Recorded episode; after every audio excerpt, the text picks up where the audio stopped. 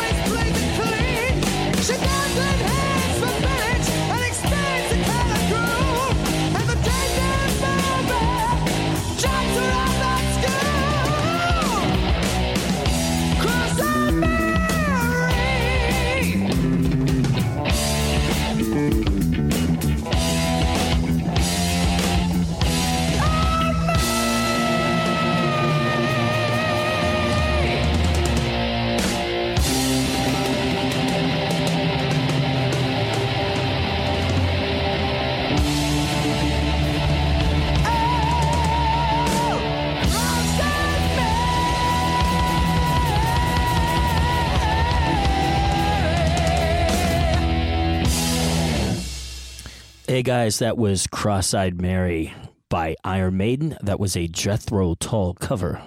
Yeah, guys, thanks so much for joining us. We had a, a little uh, difficulty getting uh, getting the live stream going tonight, but we are rolling 30 minutes late. So thanks for your patience and thanks for joining us.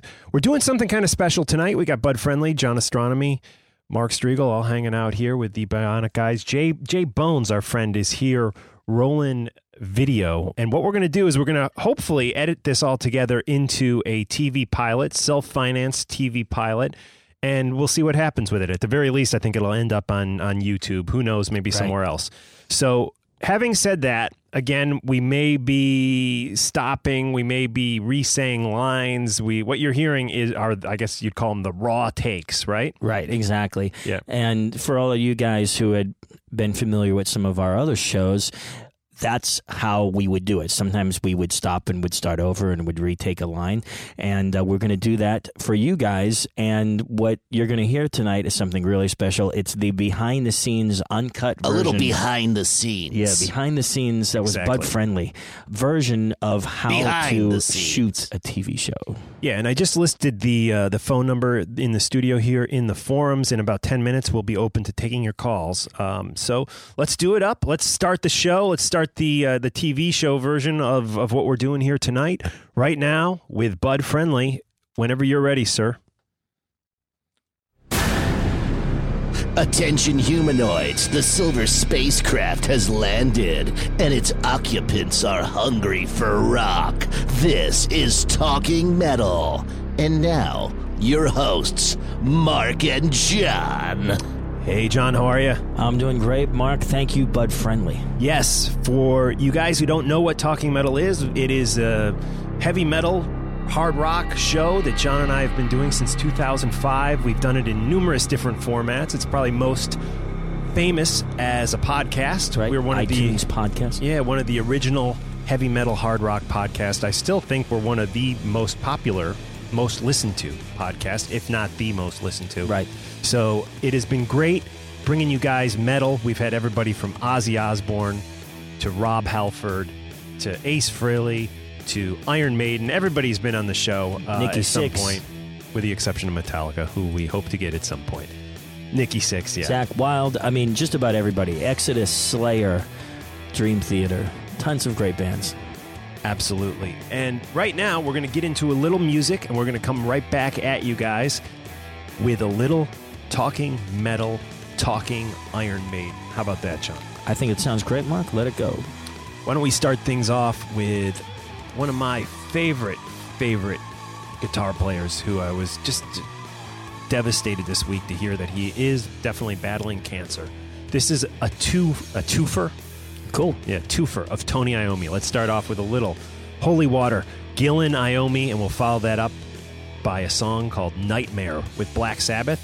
And we're going to come back and talk a little Iron Maiden with you. Our best go out to Tony Iommi in these trying times, I guess, for uh, for Mr. Iommi and Black Sabbath.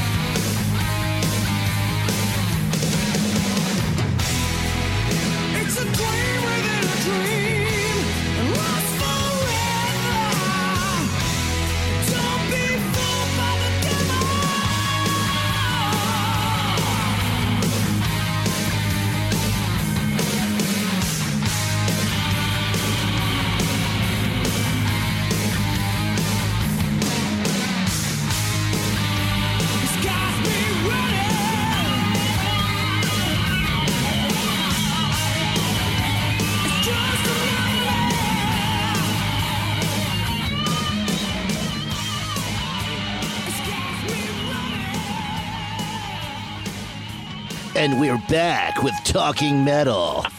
Buckle up. Here's Mark and John. How are you? Thank you, Bud Friendly. I'm doing good. Just had a slice of pizza. we are shooting our pilot, our TV pilot here tonight. So, guys, bear with us. Thanks for joining us as always. The studio line is open, by the way. We have the number posted in the Talking Metal forums. We'd love to hear from you guys. Um, maybe I should give the number too. you Yeah, think? let's give it to them in case anybody's listening and they're not on the forums. Yeah, let me. Uh, It's 212. I think it's five seven five, and I don't know the other four numbers. Yeah, anybody know the phone number here? 212 575 3046. Thank you, Nate. yeah, that is Nate from Bionic. He's working. That's his, uh, 212 first- there 575 3046. Any Bud friendly groupies out there? Bud's babes. Call, please call. Any, Very any good. of you. Very good. Thanks, Bud. Come on, ladies. So we are shooting the pilot. He's although a we're very having powerful and I'm, attractive I'm, wait, man. I'm waiting. Yes. Yeah. We are shooting the pilot, but we're having some problems with the uh, one of the cameras, right, Yeah. Jay? Yeah. So Yeah, okay. we have like so let's talk about Van Halen. here. Yeah. Let's talk about Van Halen, the new single. We mentioned, uh, yeah, that uh, Tony Iommi uh, is sick with cancer, which we're Wow, very sad that's about. terrible. But next topic is Van Halen, new song out, Yeah. and checked out the video. What do you think? I love the song. I think it's really great. It's called Tattoo. I think David Lee Roth is great. And I I love Eddie's guitar sound. Um, That chubby girl they have on bass has to go, though. Yeah, Wolfgang Van Halen. I tell you, it's like she's she's she's not up to snuff. Yeah, I tell you, you know, it's like, I, you know, I relate. I, I got two kids of my own, and, and I'm a musician.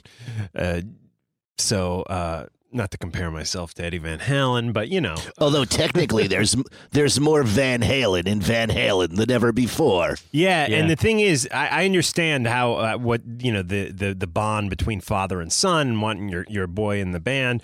But on on on the flip side, I do. Uh, I have nothing against uh, uh, Wolfgang, but I do feel that I don't know. He's not even trying. You know, he as far have- as the look goes. Right, the I'm rock talk- star And, and let's right. let's face it. You call me a poser or whatever, but Van Halen was a band about sounds, innovating new sounds and innovating new looks, and and whether they they don't like it, but they were a big part of of what brought in the whole Sunset Strip right, right. you know, Without glam doubt, yeah. metal Mhm. scene. And David Right. Lee Roth hates hearing that, but come on. You Yeah, know, I mean, uh, David Lee know, Roth was one of the first, like, you know, Yeah. long haired, blonde haired looking rockers that set the the stage for like the Bret Michaels. And, Yeah, uh, I, the and, people I like mean, and and you know the Vince Neils, the, Right, the Vince Bret, Neil, the Bret Michaels. Michaels, the the even Jani Lane, and and there was Yeah. that great quote from Axl when he was on the uh, Eddie Trunk show, one of the few interviews, that one of the two interviews. I think he's only done two. two Axl's done like two interviews in the past twenty years. Both have been with Eddie Trunk, but the first of those two, which was more of a hang in the studio with Eddie, uh, Axl was telling a story about. I think it was him and Sebastian Bach hanging out at some place like the Rainbow, and and David Lee Roth went up to them and said, uh, "You guys are just imitators to the throne," or something something to that matter. Need to need to Google that and check my facts, but it was something like that, which is is is pretty amazing. So, anyways, they do have a, a new song out, new tattoo, which I'm being told is based on an old song called uh, "Down." some- What was it called? Hmm, see that I don't know. Now what I do know is this: is that when Van Halen played the one-off gig at Cafe Wa down in the uh, Village area just uh, about a week ago, um, they played a song that was called uh, "She's the Woman," and that song was on the Gene Simmons demo that he cut with Van Halen back in 1976. So that's pretty interesting. They're bringing back a real old song, one of the songs that Gene produced for Van Halen, and I'm talking about Gene Simmons of Kiss, uh, produced that, and uh, I'm not sure. Uh, uh, certain people may not know this, but most people in uh, the rock and roll world know that Gene Simmons discovered Van Halen back in the day, Yeah, or or Uh, some sort yeah, of. he. I mean, I think yeah. a lot of people were onto him. They were filling the clubs, Right. but he was one of the first like big superstars to kind Right. of take them under his wing. And this is that song. I actually have a bootleg of the uh, of the, the Gene Simmons demos. Uh, she's the the woman. I believe this. Although this may be this is off of a bootleg record called "That's All, Folks." Yeah, Gene okay. Simmons. Yeah, this is the Gene Simmons de- produced demo of "She's the Woman," which apparently will be on the new Van Halen. Nate, if you could crank up the uh, lap- laptop here. Yeah. Yeah. So leave, leave the mics live if you if you will, Nate. Yeah. So this is a again a, a bootleg.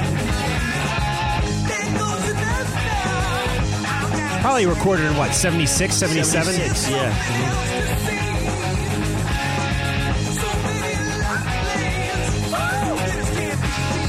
But on the Van Halen tip, and you know, if we get Todd Youth in here later, I don't know if he's going to come by or not. It was uh, thought he might. Todd Youth, of course, plays with Ace Frehley right now.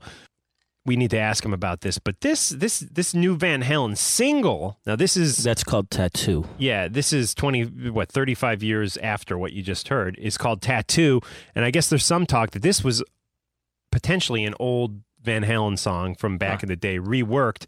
And some people are even a guy texted me uh, John uh, Simpson actually and he thinks it sounds like Shock Me by Kiss. You know what? There's a, there's a chord change in there. It's one of the primary chord changes that uh, is uh the same two chord, like the interval between the two chords is the same as like uh, the kind of the main riff in Shock Me. So I see where he's hearing that. I just think it's a great song. I think that the riff is a little more basic than I initially would have thought that it would have been. Thinking, you know, what's New Van Halen going to sound like?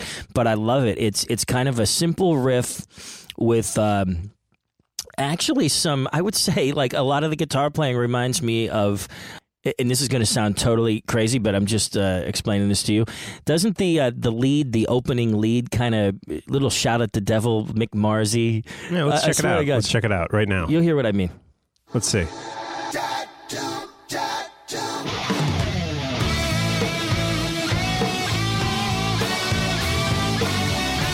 Just that stompy kind of down. no not even that that that high lead playing that he's doing right there that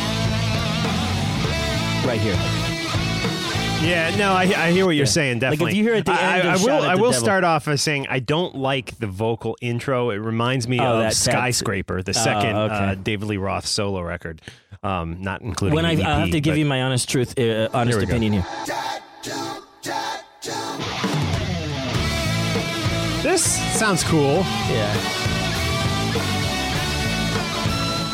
I've listened to this song literally about 50 I don't think it sounds like Shock Me myself. Down, It's just- out, down. Shock, yeah, Shock Me would be like faster. Down, out, down, Right, just the, down, the, there's like an interval there that's the same, but I love the song. I listened to it, I swear, about 50 times today in headphones, and I just think it's a great song. I like the lyrics. I like its very, really simple words, and uh, I think they really have the David Lee Roth vibe written all over them. I think it's great. I, I would say that uh, I probably watched the uh, Valerie Bertinelli uh, Nutrisystems commercial 50 times today, if you know what I'm saying. I like that. I know what you're saying, definitely. And now, uh, the craziest thing, John and I were at a Van Halen show out in L.A. Uh, Yeah. What was that? Two, late 2007. Seven, yeah. We're and we're we're standing out, hanging out with our, our good buddy Lon Friend, which there's actually footage of of uh, us hanging with Lon Friend talking Van Halen on our YouTube page, YouTube.com/slash Talking Metal. And who walks right by us? Valerie Bertinelli. Yep. And we went up to her and we're like, "Hey, will you come do an interview with us?" And her bald boyfriend, who I believe is now her husband. Like threatened to kill us. I Yeah, think. I mean, it was. yeah. It was. It was bad. It was bad. And I mean, we were a professional television crew out there doing that, so it wasn't like we were like, you know, derelicts I watch the old street. episodes of One Day at a Time, and I go uh, one tissue at a time, if you know what I'm saying. Uh, oh, I get it. What's with what's with this? If you know what I'm saying, Yeah, tagline. I, I, I What is got that? That's I like that. What is is that, that? is that your new saying, Bud Uh, Friendly? perhaps, yeah. That's going to be the For- for the 2012 tagline by Bud Friendly. But anyway, I love the tune. I think it's great, and uh, I can't wait to hear the rest of the album. And and you know me, Mark. I've, uh, I'm I hate to admit this to the Talking Metal listeners, but you know I haven't been. Uh, into that much music lately, and it's a terrible thing to say.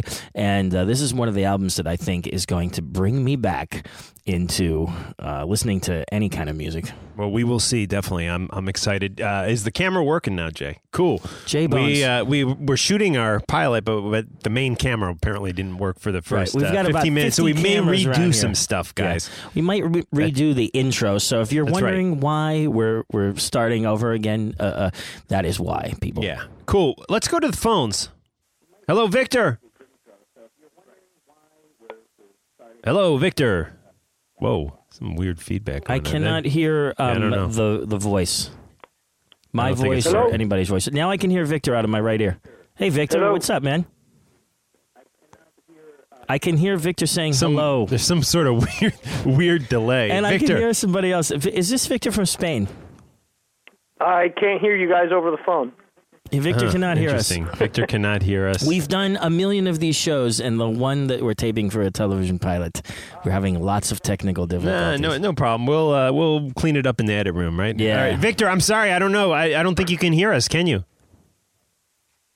Yeah. Uh, we ha- Jake, we have Jake coming in, know. and he's gonna put a patch cord uh, for all of you uh, uh, listeners. Uh, he's gonna. Um, I I can hear you guys talk over the show, but the phone is completely dead. Okay. And yes, it is Victor from Spain.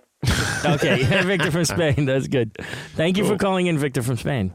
Well- Vic, Victor has. It's for all of you other Talking Metal listeners who who may not know this. Victor has uh, done a lot for Talking Metal. He's done some interviews for Talking Metal. He's been in the the studio here with us. Uh, he's co-hosted some stuff for Talking Metal, and uh, he also has his great Mars Attacks podcast plus some Yes. other stuff. And Yeah, definitely. Victor is definitely part of the Talking Metal family. Uh, like one of the closest people to Talking Metal. Cool. We will try to get the phone line issue Sorry, fixed. Victor.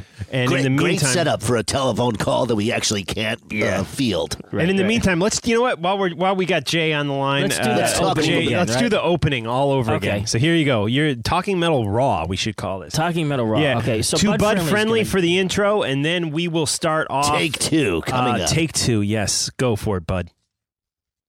Attention humanoids, the silver spacecraft has landed. This is Talking Metal Raw. Now, your hosts, Mark and John. Thank you, Bud Friendly. Hey, Mark, what's going on, man? It is great to be here with you, John. Let me take that again. Okay, let me take it again. Thank Do you, it. Bud Friendly. Yes. How about that? He said Talking Metal Raw. Is that okay? Yeah, uh, maybe just do, do one without Talking talking. Metal. I metal thought raw, that's yeah. what you wanted to call it. Yeah, it. no, no, no. I was just kidding. Uh, take one without just saying talking metal. Oh, okay, okay. Ahem, ahem.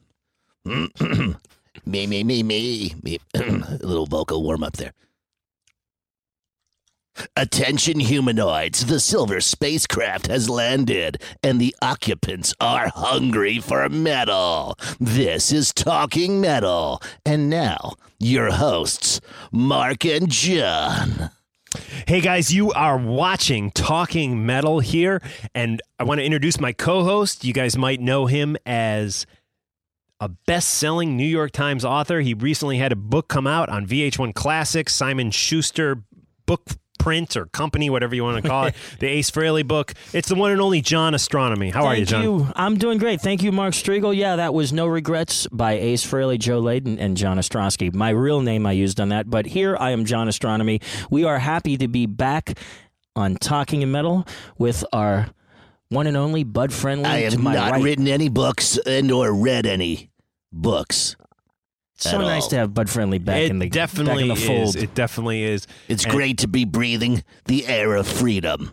Cool. Love and, it. and we it, wanted man. to talk some Iron Maiden with you guys because we recently caught up with Paul Di'Anno, the great former Iron Maiden vocalist. Absolutely legendary guy. Yannick Gers, too, the current guitar player, one of three Absolutely. from Iron Maiden. And a lot of you guys might not know this, but I, I always find this totally wild and crazy that Yannick, before he was in Iron Maiden, actually played with not only Paul Di'Anno, but Cl- Clive Burr, too Wow. in a band called Gog Magog. Let's Wow. let's talk to Yannick right now and hear what he has to say about Gog Magog. Okay, so we'll be putting in him talking about Gog Good deal. There. So, guys, that was the retake of what they call the show open. For all you listeners who are listening today. And all you listeners who have stopped listening. This is the one and only time we're going to do one of these live radio shows where we're actually taping a TV show. So, this is a, a very special moment for Talking Metal. So you just heard Hours of preparation have, has gone into the production of this. Yes. Hours upon hours. So that was Yannick talking about Gog Magog, a band that featured all sorts of cool people like Neil Murray, played Yeah, with Whitesnake. Whitesnake, Pete Willis from Def Leppard, Paul Di'Anno, former Iron Maiden vocalist, of course Yannick Gers, of course Yannick Gers, and um, also a guy named Clive Burr. Now, Clive Burr is not doing well lately. Yeah, he's He- been sick. He is sick, and I recently spoke to Paul about this. Paul Di'Anno, original singer of Iron Maiden, and uh, here's what Paul had to say about Clive. You want to do one where I kind of set that one up? Sure, Okay. Just say Mark recently spoke to him. So, guys, as you know, uh, unfortunately, Clive Burr has been very ill for a while, and you spoke to Paul Di'Anno about it. I did, and here's what Paul had to say about Mr. Clive Burr. Okay, now one where I set it up. Okay, guys, uh, the you know things are going on and everything happens. Now here we go. Here's the clip. That's good. So, we're going to do this kind of a thing for you guys. All right. I like Clive Burr. Clive Burr was in up until when Nicko McBrain took over uh, on the Piece of Mind album, right? Yeah. Little fact. Here's a clip. So Gog Magog, kind of an obscure band featuring again Clive Burr, Paul Di'Anno, and of course Yannick Gers, had a song written. They did a three-song kind of EP, and and the main song was written by a guy named Russ Ballard, who uh, you're the Kiss expert. You know, you've been on TV as the metal expert, the Kiss expert. Written books about Kiss. You have uh, produced for VH1 DVD release, right? The the Kissology. Yes. And uh, what was that? A three-part series? That was a three part series, Kissology Volume 1, uh, Volume 2, and Volume 3, and it spanned pretty much the entire uh, Kiss career the, the early days, uh, the non makeup years, and then the reunion and beyond. So it was a, a great DVD series produced by Alex Coletti with uh, Roger Coletti as a co producer, Alex's brother. And uh, it was just a, a great opportunity to work with Kiss. And um, yeah, speaking of Russ Ballard, Yeah, Russ Ballard, the Yeah. kind of the bridge between Kiss and, and Iron Maiden, if you will. Yeah, Russ Ballard is an amazing guy. He he was in a group called Argent, and uh, some of you Kiss fans might know the song "God Gave Rock and Roll to You Too." Uh, that was a cover of Argent's "God Gave Rock and Roll to You." Now. Uh, Kiss fans will also know that Russ Ballard wrote the song New York Groove, and he also wrote the song Into the Night, which was uh, the first single off of Ace's Frehley's Comet record that came out in 1987. But what you may not know is Russ Ballard wrote a lot of other songs that I know that you guys have heard. He wrote a song called "Liar" by uh, Three Dog Night. He wrote. Um, uh, I'm just going to list a couple of songs. Yeah, some of it. these are rock, some of them aren't. He wrote with the Bay City Rollers.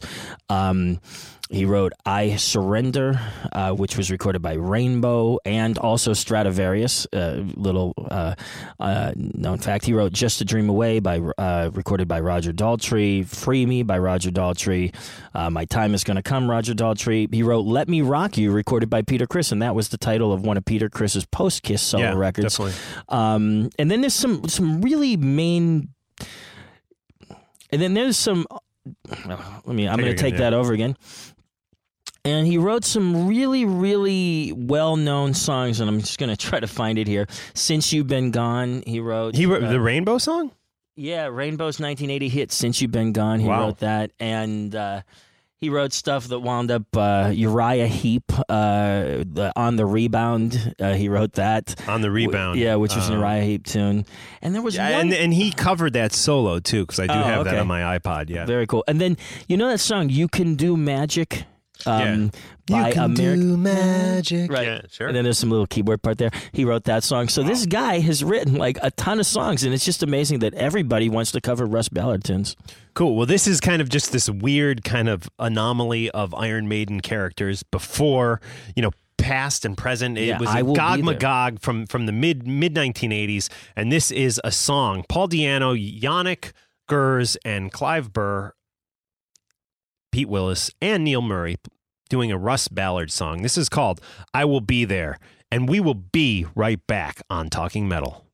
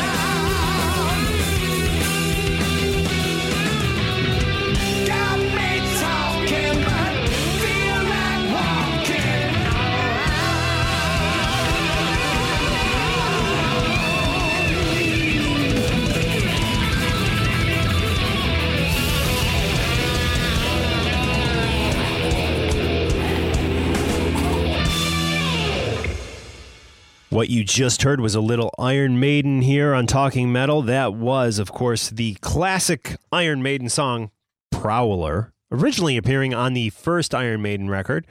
This time, a kind of uh, more obscure B side version of it with uh, Bruce Dickinson doing the lead on that classic Paul Di'Anno track. And of course, um, before that, we heard a little Gog Magog featuring Paul Di'Anno on vocals, doing a Russ Ballard song, if that all makes sense. So, guys, thanks so much for joining us.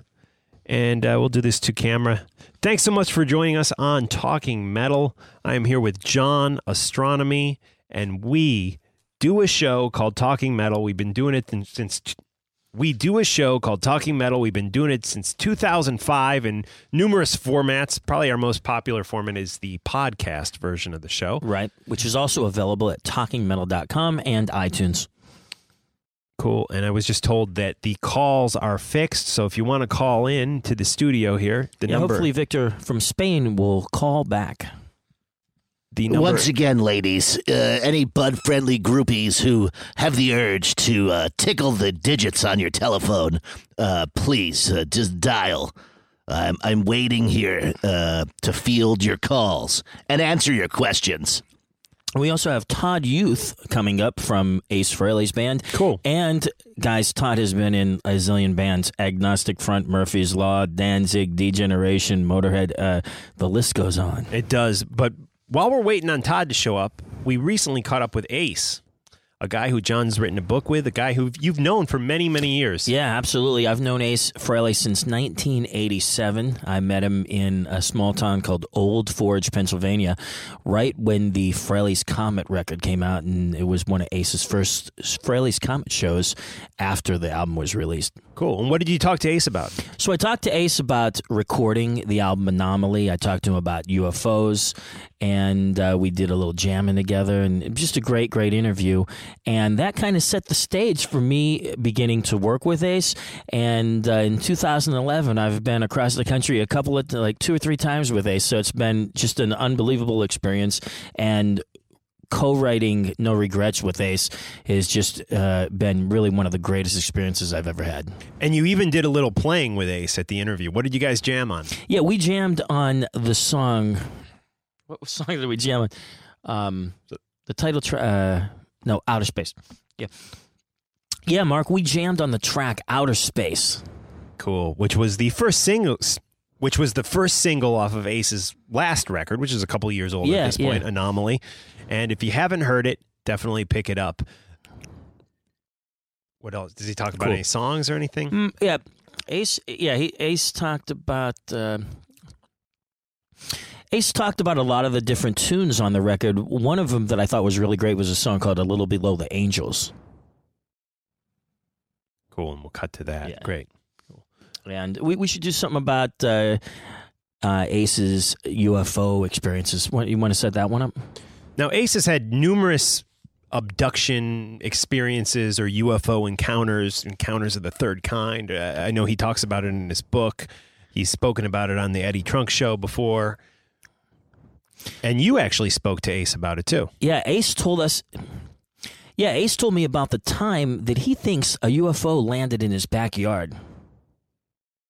Cool. That should be good for the stuff. Yeah. Yeah, absolutely. So, guys, Let's all get you back to a real listeners- yeah, show, let's yeah. let's tell the the radio listeners what we were doing.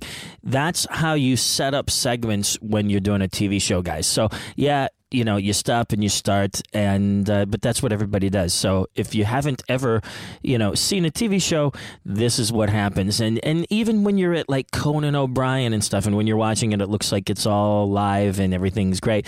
They do stop and start on big shows like that too Cool. Let's go to the we phone. might stop a little bit more than Conan does, Yeah. but uh, but they do it too. They do. Let's go to the phones. Right now we have Victor from Spain phoning in to Talking Metal. Victor, how are you? Can you hear me? Oh, I guess I got to. There he is. Hey, Hey. Victor, how are you, man? Hey, John. Victor, great to great to hear from you. When are you coming back to the USA?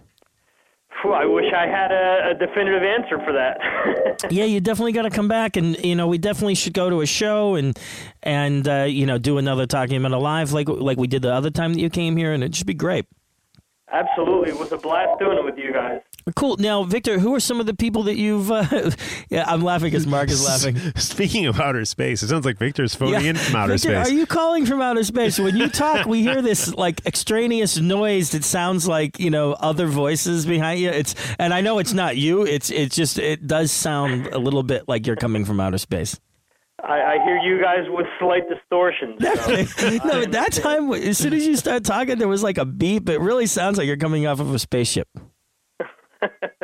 I'm trying to fit into the uh, mode of the, uh, yeah, the silver there. spacecraft. You are actually on the silver. Victor is on the silver spacecraft. So, Victor, tell us again, who have you interviewed recently for the Mars Attacks podcast?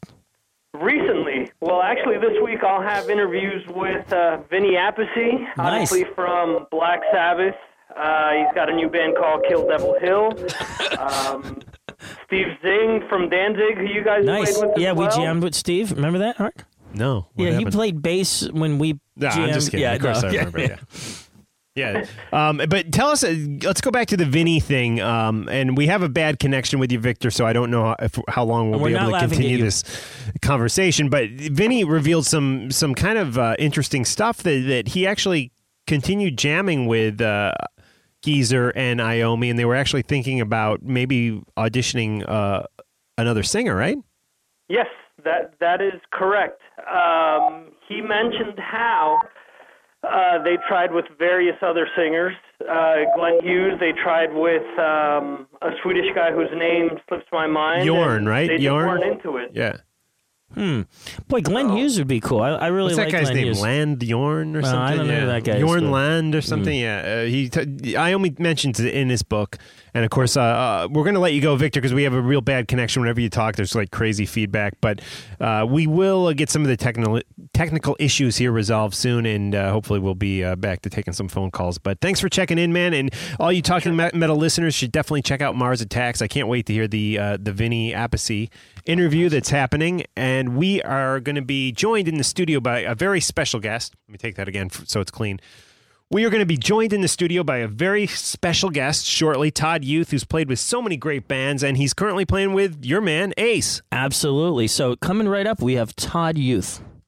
Cool. And in the meantime, why don't we get into a little Todd Youth? What could we uh, play here, John? We got um, a really cool track, actually. You by- got that Capricorn track? Yeah, I Let's love do this. it. I love this track. Uh, let's see if we can pull it up here.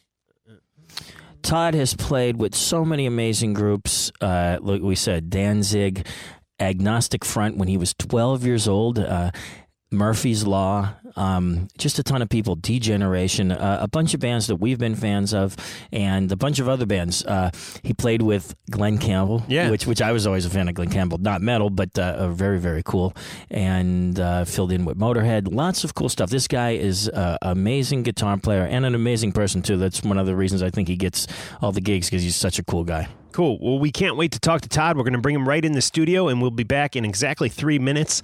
This is American Dream by Mr. Todd Youth and the band Capricorn. More talking metal coming up.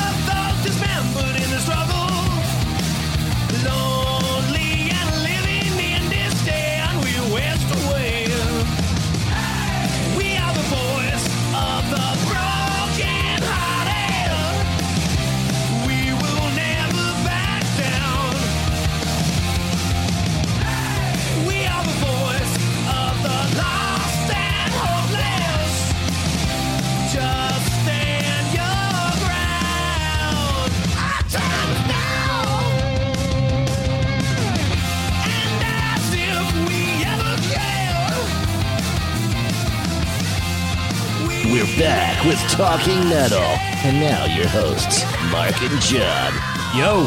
Hey, thank you, Bud Friendly. Hey, Mark, how you doing? We are very happy because in the studio we've got the one and only Todd Youth. Todd, what's going on, buddy? How's it going, guys?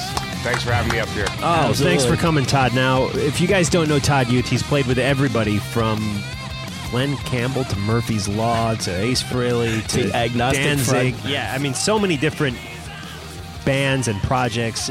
Let's go way, way back, Todd. How did you? When did you originally start playing guitar? I mean, you had to be very young. Yeah, no, my father's a guitar player, and um, so by the time I was like five or six, either there was a guitar was in my hands. Wow.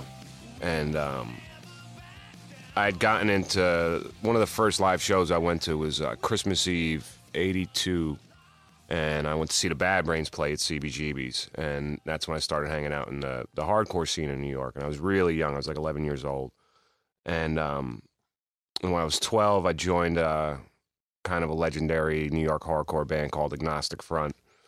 Uh, Twelve years old. 12 Wow, years that's old. unbelievable, There's actually a video up on YouTube if you look up uh, Agnostic Front A7 or Agnostic Front earliest footage.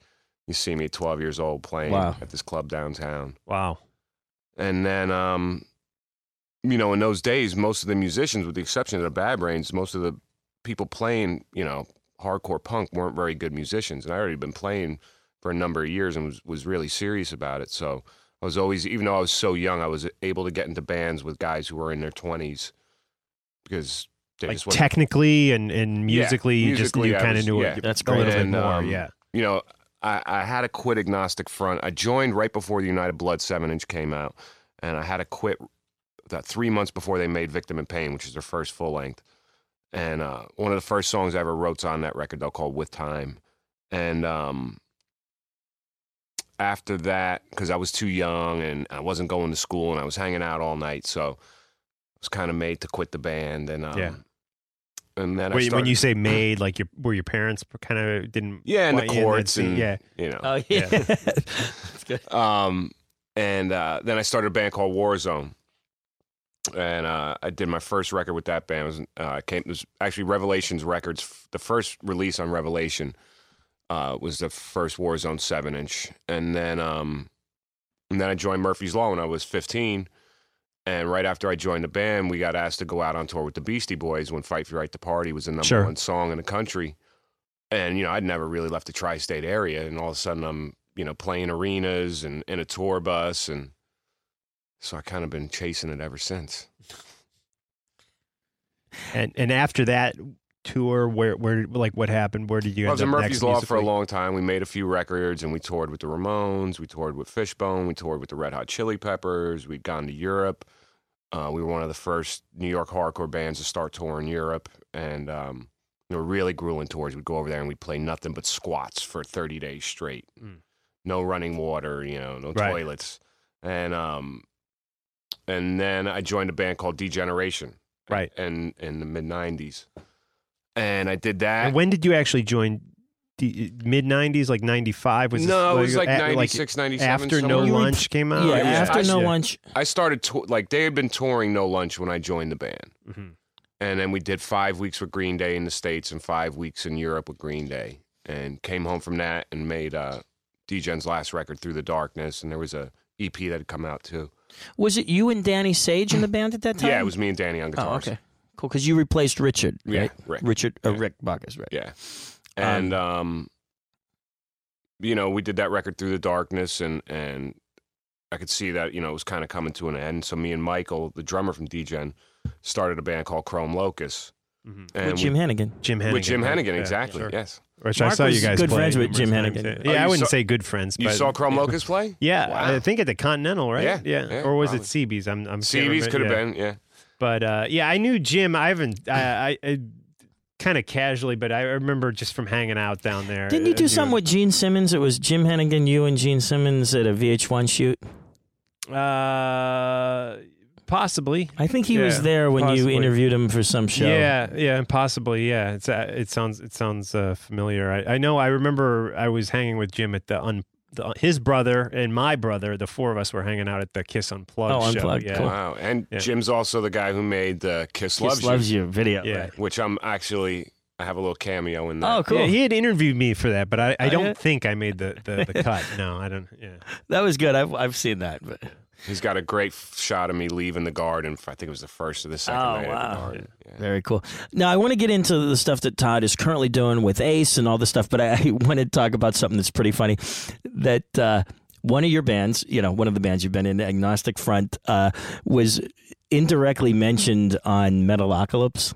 Oh, was it? Yeah, and basically the what? Are you familiar with the show Yeah, yeah, I've- I've- Metalocalypse? I've seen it. Which I think is just my like favorite show on television. And um, one of the guys, Skwisgaar, the uh, the blonde Uh-huh. like shredder guitarist, he was naming all the bands that he was in, and the like they were talking about their past bands. And his first band was Agnostic Priest, Wow. which was great. So that was definitely you know a reference to Agnostic Yeah, Front. But, So I thought that was cool. So let's let's kind of continue on with your history. We're, we were, you know, you toured with the Beastie Boys uh, into de- uh, not with the Beastie Boys, but opening for the Beastie Boys uh, with Murphy's Murphy's Law.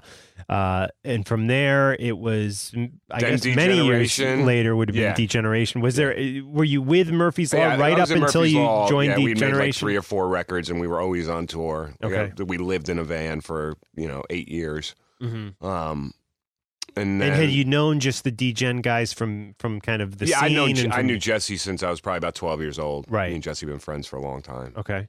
And then um, I made one record with Chrome Locust, and that's when I got the call. All within one week, I got asked to audition for the Foo Fighters or join Danzig.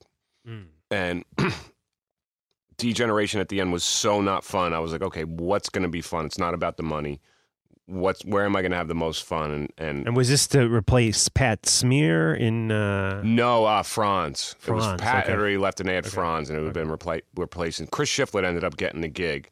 He was actually standing there with me when um when I got asked. Uh, a guy who worked for them came up to me and said, "Hey, look, they want want to know if you want to audition."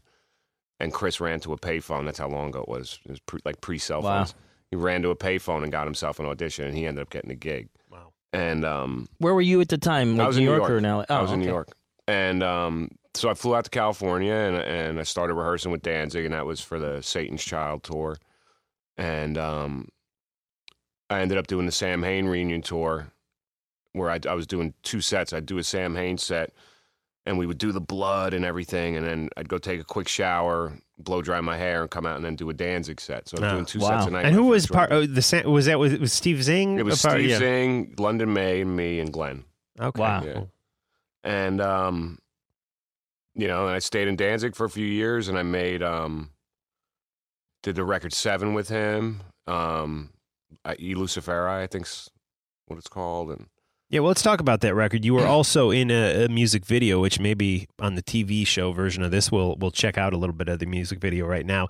Uh, Kiss the Skull, kiss the skull right? And and uh, any memories of shooting this video?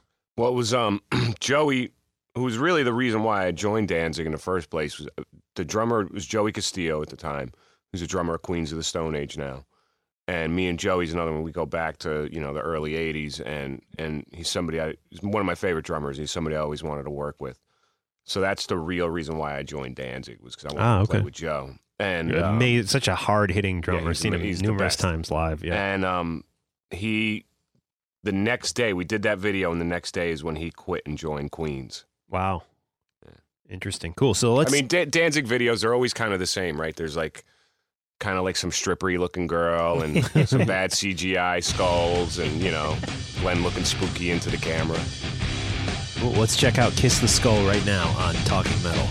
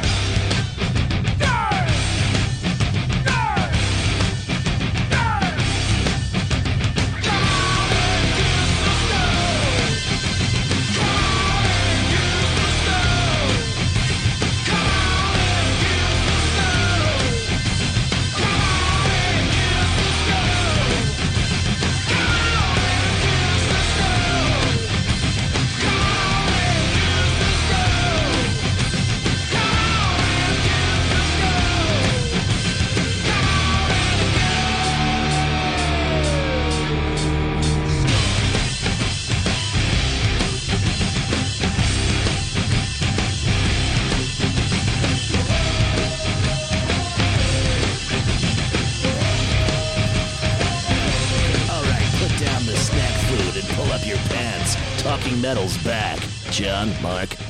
That was Kiss the Skull by Danzig featuring Todd Youth. Yes, it was. Here, here, he's right here. So Todd, tell us about touring with Danzig. Uh, did you have a, a close friendship with him, or were you yeah, kind I mean, just you know, like? pe- people bag on Glenn all the time, and they love to kind of talk trash on him. But he was, um, you know, he's really generous to the band. He, he really treated us good through the years, and um, How how many years did you play with him? Well, I joined in uh, '99, and then I I left in 2003. I'd gotten my own deal with Capitol Records, and that's when I left the band. And I came back again, and I did one more tour with him in 2000. I think it was the end of 2007. Maybe, Okay. or two, yeah, I think it was the end of 2007. I did one more tour with him. Um, Must have been right before we went out and I did the interview with Glenn in late 2007. Must have been right after that tour. right, yeah. Yeah, John was at Glenn Danzig's house. Yeah. It's a very spooky house. Yep. Did it smell like cat urine? Yeah, I don't remember now, but I I know there were cats oh, around. Oh, there's a lot of cats. But I don't know if I was at that house. I was at the one that had the waterfall. Okay, that's he actually bought uh, Lucille Ball and Desi Arnaz's old house. Yeah, right, which we weren't allowed to to Say say, at the on- time, on- at yeah. the time. It wasn't a cat urine But yeah, waterfall, I heard was about it? that other house. I, I don't think I was at. Yeah, I that wasn't at house that was- house. Yeah. That was a messed up house. that house was, it looked like the Addams family. and and then at some point you started. I mean, uh, Jesse Malin, of course, has done a lot of successful solo stuff Uh-huh. since D Generation. Uh, probably in, in a lot of ways, maybe more successful than D Generation, if you will. Uh, you've been a part of that too, at least on the touring front. yeah, have and you- we've been, you know, we've been writing in his next record. I toured with him for about 18 months, yeah. and um, but we got to backtrack, man. There's a whole lot of stuff we're Yeah, missing. let's. Okay, Okay, yeah, want let's to go talk about then. Motorhead. And, That's Yeah. right. Yeah. Um.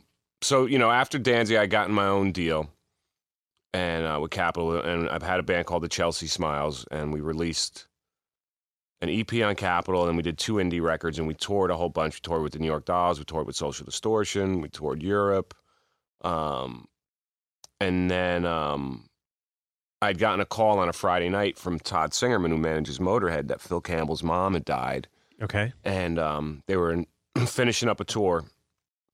And would I be interested in fin- finishing out the tour playing guitar? And I, you know, Motorhead since I was uh, ten years old is one of my favorite bands. And um, you know, I was a little kid. I used to sit in my bedroom and listen to No Sleep Till Hammersmith with the headphones on and just stare at the album cover, you know, for hours. Like, you know, this is what I want. I want Marshall Stacks, man. I want, you know, and um, and I'd known those guys from from when I was in Danzig. We used to rehearse next door to each other and I figured I'd have a few days to get it together. And, and the manager goes, "Okay, I need you on a plane Sunday morning. You got to do your first show Sunday night." And um, you know, so I finished out the tour. I did. I did. So uh, you didn't uh, have like a formal audition with them or anything? No, I had or- played. I there was times where it's like you know Lemmy wouldn't be at rehearsal and Phil was working on his guitar sound, so he'd be like, "Come on, just play Lemmy's bass while we run through a couple songs." Or Okay. this So would be out in L.A. at like a It's rehearsal in Los studio. Angeles, yeah. And um, you know, or Phil wouldn't be there, and I would play Phil's guitar, and I'd run through a couple of songs with them. So they knew I knew the old material, but there was a lot of new stuff I I, I hadn't, you know. And would you just be in this like this the room next door rehearsing with your own band, and then Or Motorhead would be in yeah. oh with Danzig, Yeah. right? Yeah, we used to rehearse next door to each other, Motorhead and Danzig. Cool. Was that at Mates or where'd you guys do that? Yeah, that was at Mates. Cool. In the Valley. And um, so you know, I went out and and they said, you know, well, you, your sound check on Sunday, we'll make it a real long one, like a rehearsal. And I get there, and you know, Lem's like, "What two songs you need the most work on?" And I'm like, "Sacrifice," and it was something else new. Sacrifice is kind of a really weird, odd time song. And I ran through those two songs, and he's like, "You're fine." Puts his bass down and walks off. So isn't that that, amazing? Yeah, Yeah. You t- Todd told me this story. So here's the thing: he's about to go on a Motorhead tour, and let me just like he says, okay, you know, try this one song, and it, it sounded good. And Lemmy's like, okay, we're gonna do the concert. I don't even need to hear you play. That's how much he trusted you, which yeah, is great. well, you know, because he knew I was a fan, and I made sure, like, It's very Chuck Berry. You ever hear about it? Oh, he would yeah. just hire we like a just talking local about that band the yeah, other day.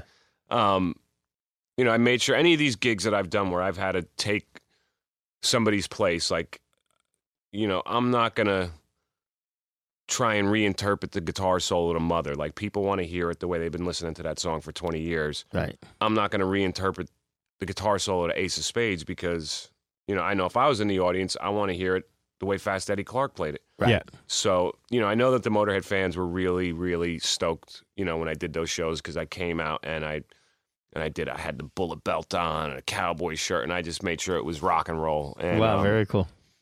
you know, so I did I did a handful of shows with them and um I came home from that and I f- still doing the Chelsea Smiles and Let's then- talk about that band. Uh, who who actually was in that band with you? Uh, that was me, um, a guy named Carl who plays drums for Michael Monroe now. Um, guy Johnny Martin who plays bass with me in uh, Jesse Malin's band, and um, a couple different guitar players through the years, other guitar players.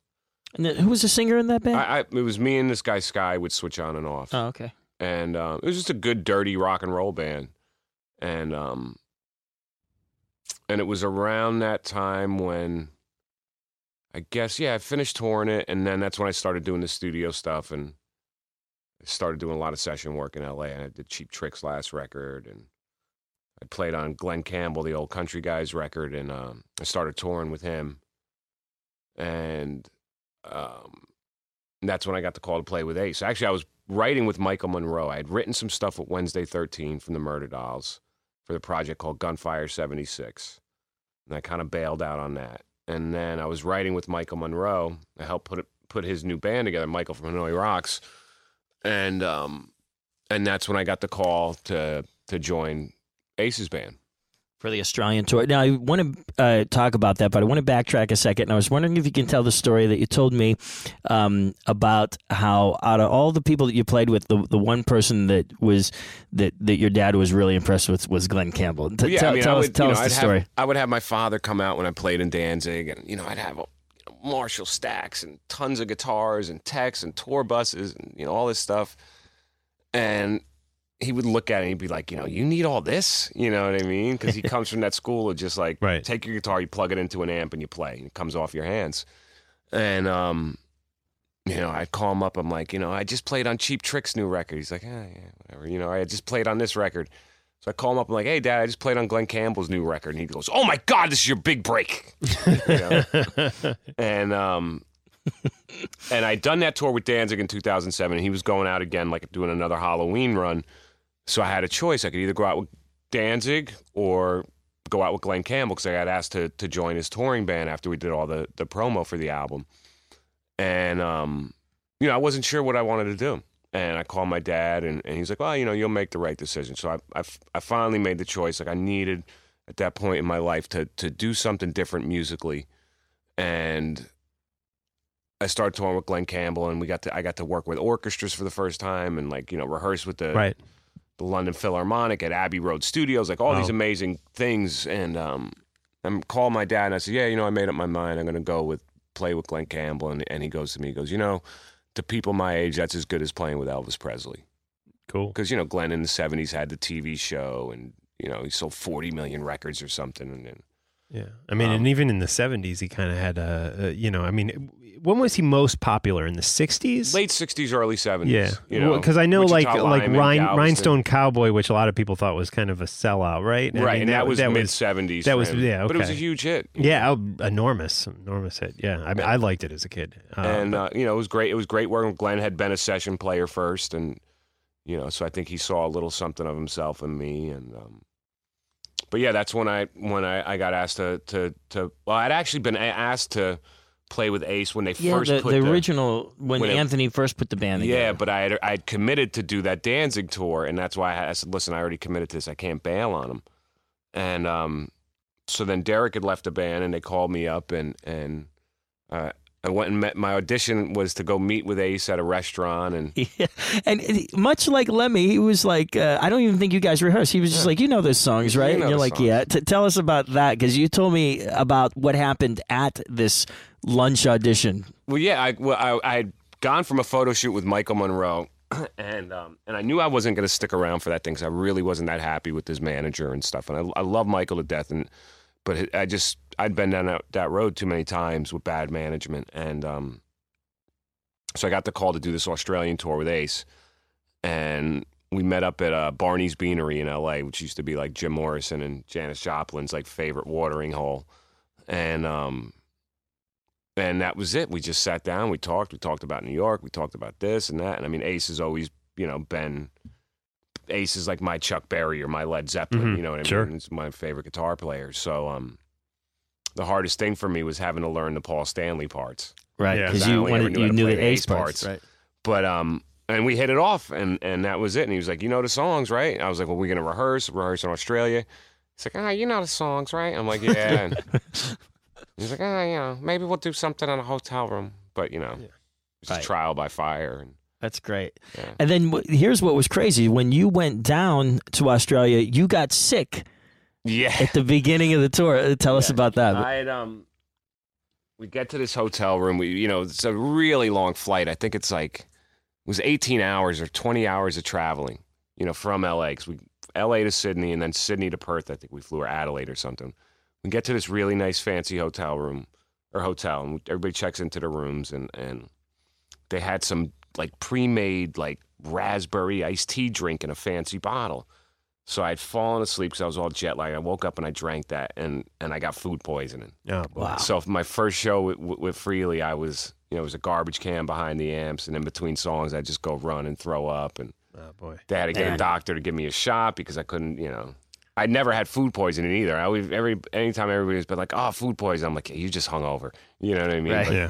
It's the worst. That was Yeah. the worst.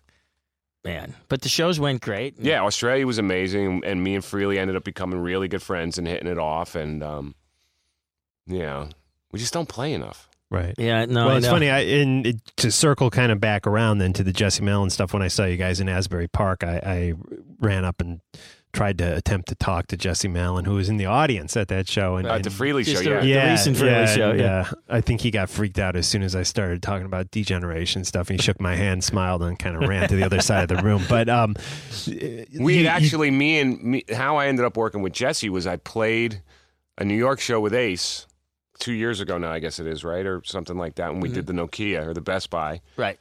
and Jesse, uh, I put him on the guest list, and he came to the show. Right. And then after the show, me and Jesse had gone out, and he gave me a copy of which was his last record that just came out, "Love It to Life," and it wasn't out yet. And um, I listened to it on the. I flew home to LA the next morning, and, and um, I listened to it on the plane, and I called him up when I got home. I was like, "Man, this is the best thing you've ever done. If you ever need any help, call me." And so a few weeks later, he says, he calls me up. He's like, I got a West Coast tour. I hate my band. I want to fire him. Can you put something together for me? And, you know, we did two rehearsals in LA. And then our first show was in front of 5,000 people, us and the Cold War kids ah, well, Wow. in San Jose. And it was only going to be that tour, but, the, you know, there was, there's obviously some chemistry there. Me and him have known each other a long time. We've worked together a bunch. sure. So then it was like, all right, well, I'll go do the UK with you. And then after that, I was like, okay, I'll do the States with you. And it just kind of kept going and going and going. And, you know, I- we toured really hard for 18 months. And um, so now we're just kind of going to go away for a little while. And we've been writing and demoing stuff. And Cool. You know, you know what the coolest thing, Todd, is when when I first, you know, joined the the Ace crew on tour, and uh, the first gig that I was on was at Mohegan Sun, Right. up in Connecticut. And the coolest thing is you uh, had done the Australian tour, and uh, but we kind of almost. I mean, you had that one group of, of shows before I came on, but I think the cool thing is is that I feel like me and you kind of came on almost together at the same time, yeah, right? and what was great is even on that first uh, date that I was on, I remember after the show, me and you were in the uh, casino like commissary, hanging out, eating dinner. Right. And I just wanted to thank you because you really made me feel uh, comfortable for my first time out on the road with a band. Oh, wow. so it was, it was really Thank cool.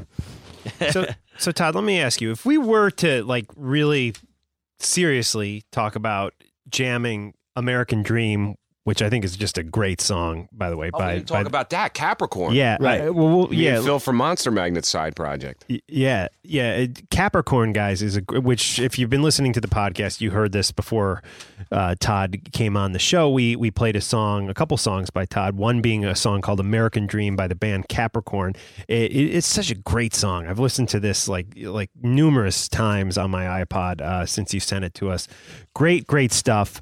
Um, would you consider jamming this song with John and I? And I who, would love to. And who? First, you'll have to maybe meet up with us once ahead of time to show us how to play it. Yeah. and then second, who who can we get on drums? Uh, would you, know- want to do well, drums see, or? I, I think I'd want to do like a rhythm guitar part. Okay, if I well, I could. could I I could do bass. I don't know. I don't want to step on Do you anybody's guys toes. got a though. budget? I could get us to get Philthy Animal Taylor in. Oh wow, What- that'd be Possibly. pretty amazing. I- I- yeah. we can we can we we the the short answer to that is no, Okay. but the second Right. answer to that is, Is maybe. yeah. Or we can get Ty Is Smith. he in New York? No, no, that's why I was kidding. Yeah. We can get Ty Smith, who's going to be. We're going to do a cat. We're going to do a full length record sometime this year in 2012 because we we had written when I got off the Motorhead tour. You know, I feel like I feel like Motorhead hasn't made a really good classic Motorhead rock and roll record in a long time. So I was like, I'm going to write Lemmy a record Right. of just classic Motorhead songs, and obviously, you know, he doesn't need my help, but.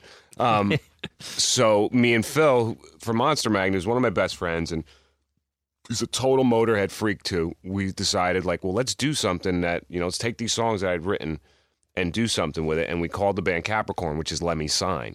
Mm. That's his, Okay. his sign. Oh, cool. That's why we called it Capricorn. And um, so we did the seven inch that came out on uh, Monster Magnets. That Monster Magnet has their own little label now, and so the seven inch came out on that, and it just sold out in Europe. And um, so this year we're going to do a full length, and we're going to have this Ty Smith who used to be in Godhead and the Vandals and Bullets and Octane. Okay. He also plays with Jesse now. He's going to play drums on it. Oh, okay, cool. Very cool. cool. Now, who played drums on the track that we have? That's You? Carl, who's That's the Carl. drummer Okay, Carl. from Michael Monroe's band. Right, now. right. I got you. Okay, cool. He used to also be in um oh god, he was in some really funny progressive metal band. Oh god, what are they called? Oh. It's not Stradivarius, I- but it's I like was one of those I- like it's funny horrible that was the progressive name metal was bands. say. you know? Because I- uh, Stradivarius, aren't they? Are they Jersey? There's, I don't know. around- It's just one of them horrible. He was in Yeah. one of those horrible. I know uh, the guy that um, Metal Asylum, Rich. Yeah, That's he like his loves them, favorite yeah, band, yeah, Stradivarius. definitely. Yeah. It's like when you go on Blabbermouth, it's like all it is- Everything is Stradivarius. It's Stradivarius. The guy from Stradivarius farted, and they'll like put a post up. about it, You know what I mean? Cool. Well, we'd love to jam this song with you if we can work it out. Maybe we can I'd do it at the do Gib- it. Gibson Yeah, Studios, absolutely. and uh, hopefully we can make that happen sometime soon. I got to get you guys some more Capricorn stuff because we we did record three songs. Yeah, you know Okay. what we should do is actually seven jam inch, a then couple there was of one tunes. for a Yeah. download. Like if Ah, you bought okay. the seven inch, you got. You but the, it's not two. on iTunes yet, right? No, Uh, uh. yeah. So yeah, Well, 'cause we're I- keeping it real. keeping it real, right? Keeping it real. Cool. Well, Cool. If somebody wanted to purchase Capricorn music, is there a site or somewhere they can go? I, I think through the Monster Magnet. What's the seven inch sold out though? Because we did a limited. I think it was a limited pressing of a thousand, and it sold Yeah. out. cool. So I'm sure if you go on, you know, BT Junkie or one of them sites, you could probably get it.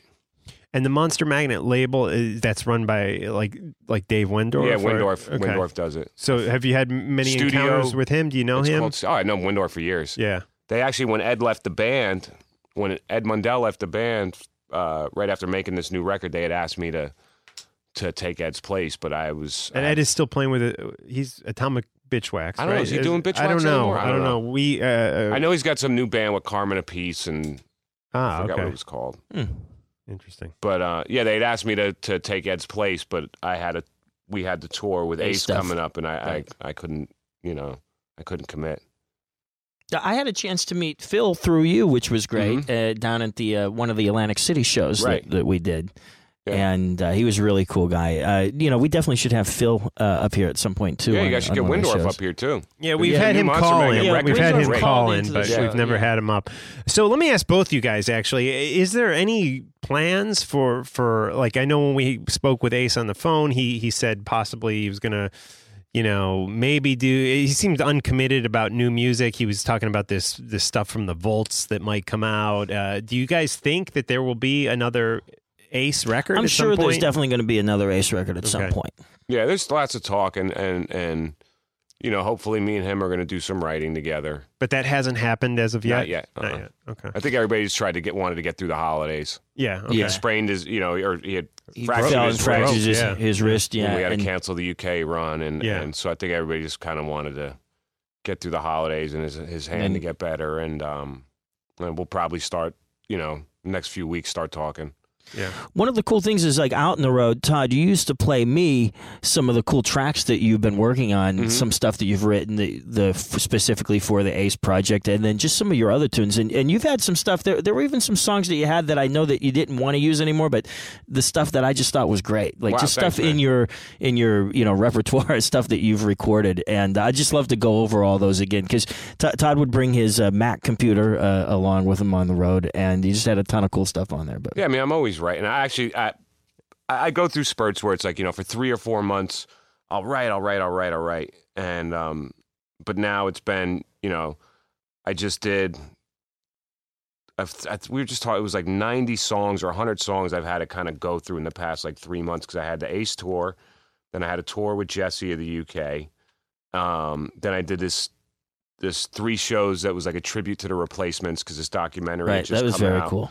and um and now I'm playing with Robert Gordon, uh, an older rockabilly artist. Tomorrow, right? Yeah, actually, BB King's tomorrow night. Um, and Thursday we're doing uh, it's like the Light of Day benefit down in Asbury. That's like the Thursday, Friday, Saturday, some Ah, Springsteen okay. thing. Yeah. Um, and we're doing that Thursday, and you know, so I had to learn 30 of his songs, or like 10 Presley tunes, and then 20 something of his songs. Man. I mean, it's So- amazing. So you've like learned about a hundred songs like in the last, Last couple, couple of months. months, yeah. that's that's unbelievable. So- And and you know, Todd, one of the things that I think is great about your guitar playing is you're just such a, a tight player. And uh, I, I think that's one of the, you know people might ask how does this guy get to be in all these different bands but that, that's why because you know what you're doing and you, and you go up there and you play tight and one of the things I think is cool is eh, for, when you're playing somebody else's solo. You're not trying to like reinvent the solo. Uh, you know, on your own stuff, you do your own thing. But I, I like clean players who aren't trying to like Yeah. you know, you know, prove to everybody, you know, oh, I'm such a great guitar player. I'm gonna change it and make it my thing. Yeah, you know, people. That's what I said before. song. People want to hear, you know Right. what I mean, what they know. right? You know, the, the, the you know, you could you could put a little bit of your own thing in there, but you know, I don't like to stray too far from it. Right. Um, you know what, Todd? One question I had, and I, the, some I haven't been on like lots of rock and roll tours like you have have been on, but the the thing that was really just such a great experience for me in 2000, uh, especially in 2011, was was touring with you and touring with Ace, and uh, I wanted to ask you what were some of your favorite memories from from this whole year of playing with Ace.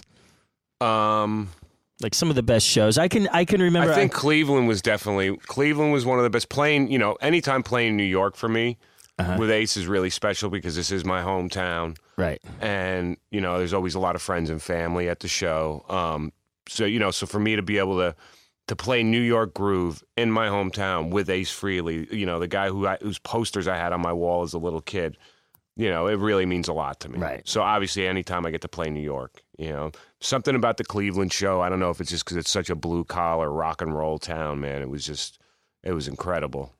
Know? Yeah, the, I read a Uh, review of that lot- somewhere online. Yeah, a lot of people said the Cleveland show was one of the best. Yeah. Uh, what were so, some of even just the fun times on tour? I can remember me, you, and Scotty Coogan, the drummer, um, in an Outback Steakhouse in Bozeman, Montana. Oh I my mean, God, that's right. You remember that? Yeah. uh, I just there's such you know guys, uh, you're talking metal listeners. Um, I had such a great time just out in the road, and it was a lot of hard work too. I mean, being on the road is not you know all fun and games. I mean, for me it was very hard, uh, but but there were just some great moments. Not to and- mention the crabs. yeah, yeah, absolutely. You know, we. I hope no- nobody in the band had that, but uh, although if you read, I meant I meant the crabs that you ordered at Oh, oh, Outback I- I- Steakhouse. yeah, There absolutely. is a lot about crabs Yeah, in there's a lot about book. crabs Soft and shell. no regrets. So if you want to, Crab if you want cakes. to follow up on that, pick up No Regrets by Ace Frehley. It's a great book. Oh, thank you, Todd. Thanks very book, much.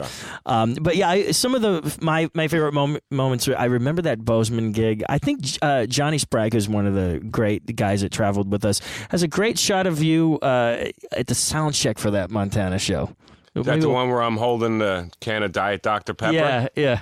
That is, we'll post that on talkingmetal.com All uh, right. so people can see it. But I, I, that Bozeman show was great. I'm trying to think of uh, d- two Detroit shows. There was the one with Alice Cooper. I thought that was a That cool was gig. an amazing, yeah, that was an amazing show. Um, yeah. Cooper's band was amazing. It was, you know, Who, who's I- playing with Alice Cooper now? Do you guys know? Like, yeah, it was uh, Damon. gig, right? Damon, Yeah. who's playing for Thin Lizzy now. That was like Mm. his last gig. Uh, Chuck Garric, old friend of mine from LA, is Didn't playing. he used to be in Quiet Riot too, Chuck Garric? no, Chuck was in Dio's band at one Oh, point. Oh, okay, that's that's right. Um, Glenn Sobel's on drums. Um, he's got uh, Steve Hunter, who was the original guitar player on Welcome to My Nightmare, playing with him. Ah, okay. Who used to play with Lou Reed also. Um, yeah, it was great. It was great. You know, any I, I I really can't say I've really had a bad show Mhm. with What- Frehley. Well, I guess we're we're kind of wrapping things up here with Todd. So, what what, what song is your favorite to play live? You mentioned New York Groove. Are there any Uh, others we could well, play to uh, you know, as an outro you know what here? was a lot of fun on this tour was uh, that I got to sing and play Flaming Youth. Oh, guys, that's what we got to talk about. Todd, the the hit of the last you know group of shows, without a doubt, the one song that all the fans couldn't stop talking about was "Flaming Youth," and Todd sang lead vocals. And what's pretty cool is that Ace would step aside and, and move like to the you know stage left or stage stage Yeah. right, and and you would go and take over the center stage spot. And what I thought was even cool is you didn't just go over there and you know somebody would start the song. You went over and you talked to the crowd, and you got them pumped up, and uh, that without a doubt was the hit of the last Ace run. Wow. In my opinion, and, Thank and I think in a lot of the fans' opinions Thank too, you. and, and you guys really did a great job pulling the song off. It sounded great, and and you being on lead vocals was just This song, very, I never cool. think I heard Kiss play live. I, You know They did it twice. it- It- really? once in Jersey City, right? Jersey City and then Canada, and they I I from what I heard it was that Peter had problems playing it live, and that's why they pulled it. Wow. It was an encore song. That's they cool. would do it on the encore. Yeah, and such a cool tune. That There's you got to show me the guitar part because there's, there's one part that I just I can't figure out what exactly they're doing because I just can't hear the part. Well, it's got to be a Frehley thing because it's some weird time. Like Yeah. Ace, like you know, most musicians you count in fours, eights. You know what I mean? Ace is like three, five. you know, he's, he's just completely. You know, yeah, it must be the the the, the numerical system in, in Jet from sp- in Jendell. Jendell, yeah, Yes, outer there space. you go. Okay, well, on that note, why don't we uh, get Let's an ID in. from you, T- Todd, uh, saying your name, Okay. and you are listening to Talking Metal, And you're we'll watching check, Talking Metal. and you're Let's- watching yeah, Let's do Metal. both. Okay. and then we will uh, check You out a little right "Flaming Youth" camera. by Kiss. Hey, this is Todd Youth, and you're listening to Talking Metal. Great, and then let's do a you're watching Talking Metal, and you can look right into that camera. Hey, this is Todd Youth, and you're watching Talking Metal.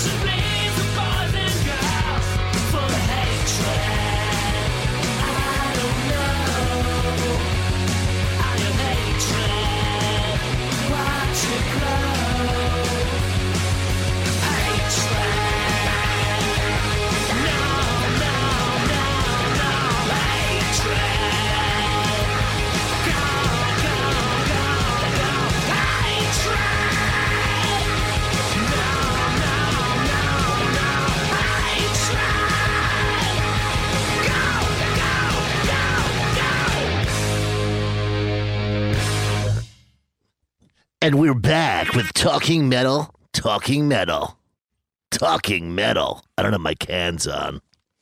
Thanks, Bud Friendly. Thanks for hooking up the interview with Todd Youth. That was yeah, a lot of fun. Thanks to Todd Youth. What we just Uh, heard was really, really Hatred. appreciate it. Hatred by D Generation featuring Todd Youth, of course. So uh, that was great, and hopefully we're going to be jamming with him soon. We should jam the Capricorn. We should jam the Capricorn song, American Dream, and maybe something else if we can come up with something. Yeah, Be nice to have two songs to Yeah, bang out, and uh, that would be a good idea. yeah, I think so too. And uh, I think when this is all packaged together, it'll make a nice TV show. Yeah. And I was thinking real quickly, maybe we could just set up some outro um, with what interviews have we done? Remember we did Triumph. We and then we talked yeah, to them yeah, about we did videos. Triumph, right? And we had Bumblefoot on stuff that we never aired. Uh, who else big have we shot interviews with? Mike Portnoy on his bus. Except Uh, Peter yeah, Baltes Yeah, we never really used that, did we? Um, Um, Headbangers Ball passed on that. Uh, but uh, Yeah, you know, we got a lot of stuff. You know, Mark, I think we can. Hmm. Yeah, do we want to try to set it up now? Yeah, I, I, I'm gonna I'm gonna say we're gonna end with some Triumph music because I think we should maybe include music videos in this pilot. Yeah. Okay. Um, well, why don't so we even say we'll, like we'll throw to the guys to tri- um, from Triumph, and then maybe end with one of their their their videos. okay? Does that sound good? Do you remember back in the day the Us Festival? I the US Festival in 1983 was one of the coolest, uh, coolest concerts up up until. I'm going to take that over, guys. The US Festival in 1983 was one of the coolest concerts. I remember Van Halen was there, Quiet Riot was there, uh, Ozzy was he Ozzy there? was there, yes. Motley Crue was actually there, but on my see, I used to watch it on my my Betamax, and it was like Cool. it- I had it taped from a friend. It was dub a dub of a dub because we didn't have MTV, we didn't have cable, but I had a dub of a dub on uh, Betamax of the Us Festival. Oh, now Motley cool. Crue had played, but we didn't. But they weren't on the MTV airing Oh, the of it, show, and it was right, like right. three songs each. There was Quiet Riot. There was, uh, I think, uh, but who came after? Was it Priest or Mm, Ozzy I don't after? I don't know, but it was Priest, Ozzy, Quiet Riot, Triumph, Scorpions, and of course Van Halen. I Um, listened Heavy to- Metal Day, the Us That's- that's Festival, unbelievable. 1983. I listened to it on a boombox that was a, a radio slash boombox. It was a Panasonic uh, boombox, and outside in front of the garage of the first house I, I ever uh, was in. And I don't know if I was hearing it live, like the, being broadcast on the radio or what, but I remember uh, listening to the US Festival back in uh, 1983. That was what summer 1983. Summer of 1983, and again, Triumph, one of the the great bands that were on the bill that day. We recently caught up with those guys in New York City and and uh, chatted a bit with them. So we're gonna kind of do an outro here. We're gonna check in with the guys from Triumph, and we're gonna get into some Triumph music here on Talking Metal. And uh, again, there were there were always two great progressive hard rock bands, three pieces from Canada. One being Rush, and the other, if you don't know Triumph, do yourself a favor and check out Triumph. And now let's check in with the guys from Triumph here on Talking Metal. Guys, thanks for watching.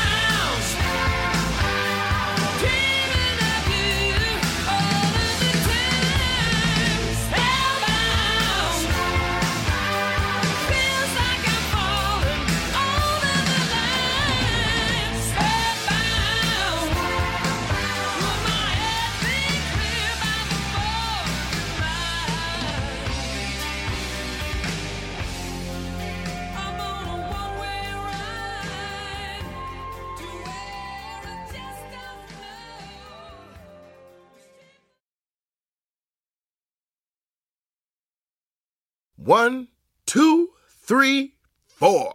Those are numbers. But you already knew that. If you want to know what number you're going to pay each month for your car, use Kelley Blue Book My Wallet on Auto Trader. They're really good at numbers. Auto Trader.